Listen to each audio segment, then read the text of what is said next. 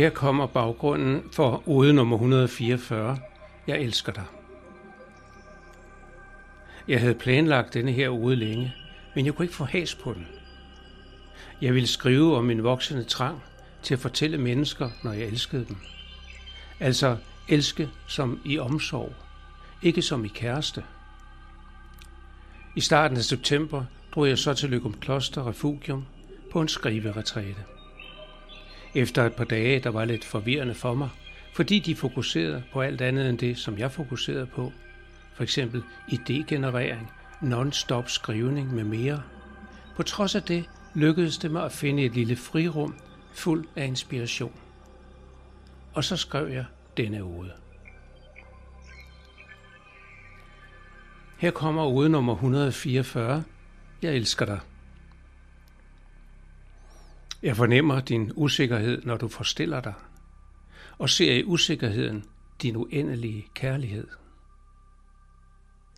Jeg ser det lille kærlige væsen, du gemmer dybt i dit indres mørkeste kroge. Jeg tror ikke, du tænker over det, men inderst inde ved du godt, du gemmer det af frygt. Hvorfor slipper du det ikke ud? Det vil så gerne ud. Hvad kan der ske? Hvor galt kan det gå? Tror du, det løber væk? Vær ikke bange. Det gør det ikke. Det elsker dig jo. Men det elsker også kærligheden og har brug for at øse af den. Se på mig nu. Lyt til mig.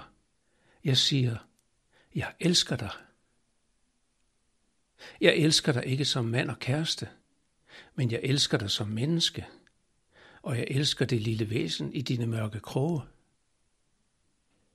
Jeg ved dig alt det bedste, og jeg håber inderligt, du finder modet, når jeg nu igen siger til dig, jeg elsker dig. Gå ud og find en og sig, jeg elsker dig. Og find en til, og en til, og en til. Lad os vandre sammen, og lad os opleve, at hver eneste vi elsker på vores vej, gør rejsen lettere. Og netop fordi rejsen aldrig ender, er en let rejse at foretrække frem for en tung rejse, eller slet ingen rejse.